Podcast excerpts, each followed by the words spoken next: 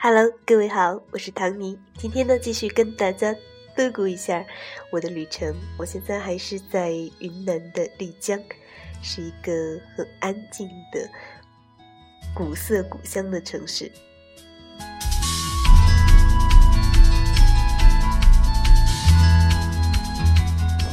今天呢，其实也是有问到，呃，大家当地人呢，就是我说除了古镇还有没有其他的可以转的地方？大家的回复是，哎，只能在古镇继续的游玩。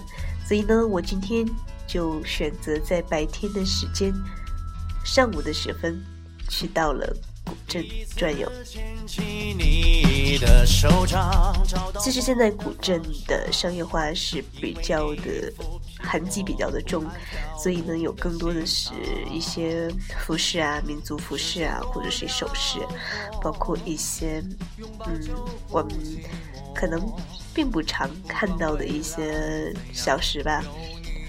然后呢，在白天的时候尝了这里的米线，觉得味道确实比北方要强很多。呃，虽然我本人不是特别喜欢吃米线，但是我觉得还是很好的，而且佐料是自己加的，呃，加多加少都是自己斟酌，我觉得还很好。而且我吃的这家店呢，呃，店主的服务态度也是不错的。遥远的未来也有了形状。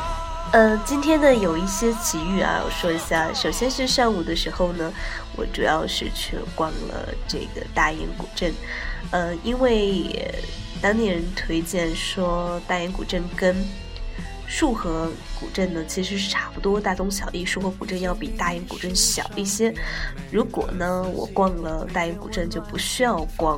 束河古镇了，所以呢，今天就缴了八十块钱的古城维护费。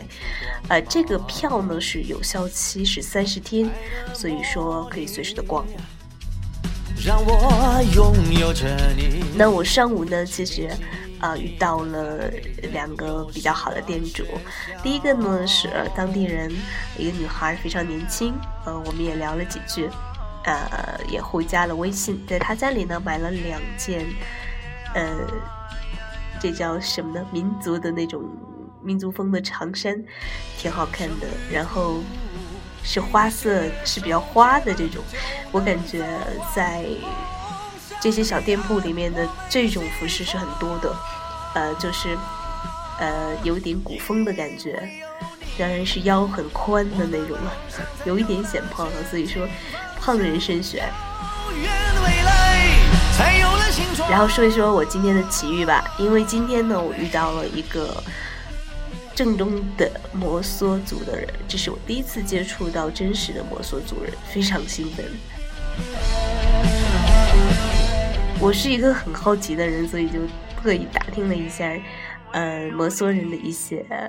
生活习俗，嗯，这位阿姨呢是有六十岁了，她经营了一家摩梭的手工织坊，里面呢有一些摩梭人的传统手艺编织工艺啊。她介绍说，一条围巾呢大概用两天。两夜的时间，啊，虽然他们晚上是是不熬夜的啊，就是到十一点闭店为止啊，就是这个时间段呢，他们是不停的编织，能够用两天两夜的时间编织出一条围巾来，所以速度还是相当惊人的。而且呢，围巾的编法是，嗯，有一些不一样的，有一些是，呃，有一些织法的变化哈。然后另外呢，就是这个。围巾呢，看上去是比较的古朴的那种感觉啊，就是，呃，能够感觉到那种古风的感觉。嗯，据老人家介绍，他说这项手艺呢，现在在年轻一代呢，是有一部分人已经不学了，但是他的女儿也会，因为他女儿在后街开了一家客栈，啊，所以呢，他们现在呢。也是转型了。其实一开始的时候，摩梭人也是靠自己、自给自足的那种生活，就是自己来做衣服。但是现在呢，因为商业化和这个社会的变化，他们现在也是有了一些商业化的气息，可能就是用这个手艺来赚钱，或者说经营客栈这样的谋生手段。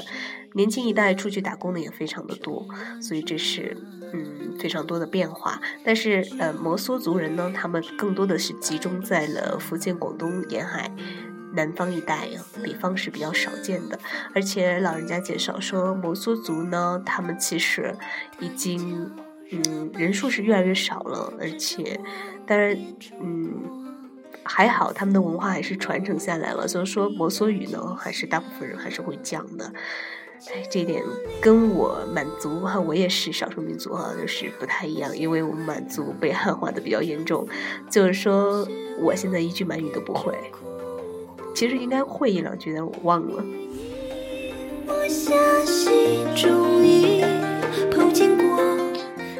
然后这个阿姨真的是特别实在，很淳朴的那种感觉，嗯。我觉得少数民族的这种接触下来，我感觉都是，嗯，相比来说可能是比较直率，嗯，比较的朴实，嗯，总之摩梭族的这个阿姨给我感觉就这样，她不识字，但是为人还是挺实在的，他还特意把他的身份证拿出来让我看，来验证一下他是我所族人。嗯，总体来说，我来觉得真的是一个很有意思的奇遇吧。而且我在他家买了两个包包，都是挺可爱的那种啊。我自己回来看了看，这个手工编织真的很费时，因为它整个的包面啊，其实我们一般买的包可能就是带一些绣花就 OK 了，但是这个阿姨她编的，她自己亲手编的是所有的花型。所有的花色都是一针一针很密密缝的那种，嗯，整个的，嗯，包的一面啊，全部都是他刺绣的杰作，所以是这个手工繁琐到我都不想看了，因为针脚非常多，呃，线也很密。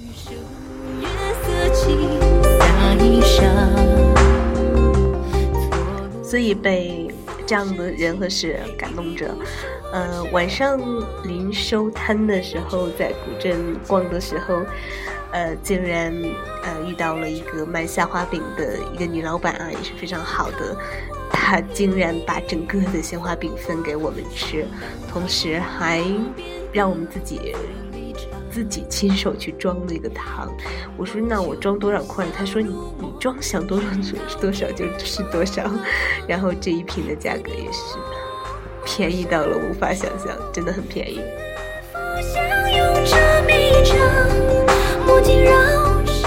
总之我还是很喜欢，嗯，这样的人和事吧。因为下午的时候其实去看了，四点多的时候看了《千古情》了。嗯，这个演出震撼的地方，其实是我觉得更多的是，嗯，它的舞美设计啊，有很多真实的场景，比如说火，它可能就真的是火；那如果是瀑布，就真瀑布。而且它舞台 VIP 座椅，还有就这样暂且叫一下，呃，确实是很厉害的那种，怎么说？就是，呃。它的这个座椅是可以挪的，呃，就是可以挪动的。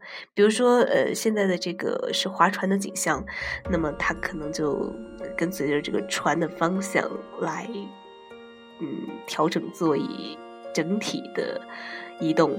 嗯，然后也是很震撼的是，可能会从天上呃吊威亚，然后下来这个什么波斯美女啊，或者是飞天飞过来一些。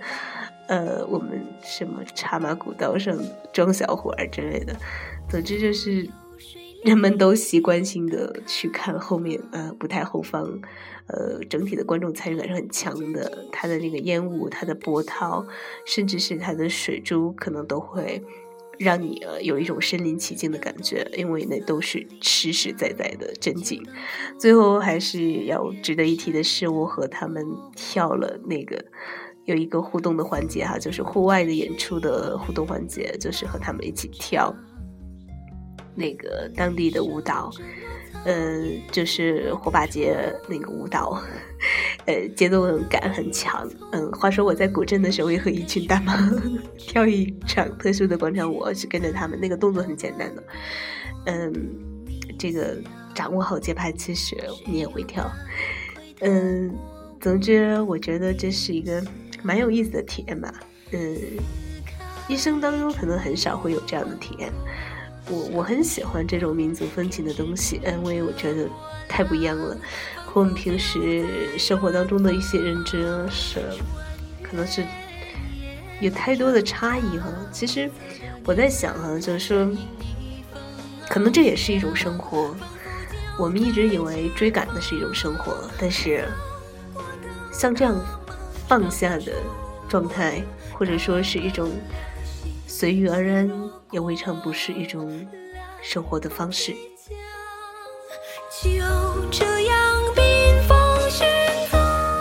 然后，因为九月八号有一个规定吧，但是我们没没有看到，所以说是雪山，嗯。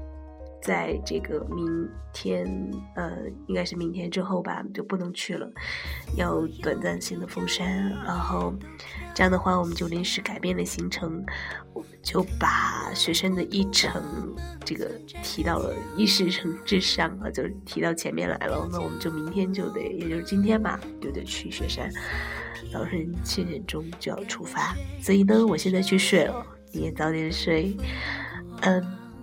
敬请期待我的下一期《云端行》，希望有更多更多的好听的故事讲给你听。晚安。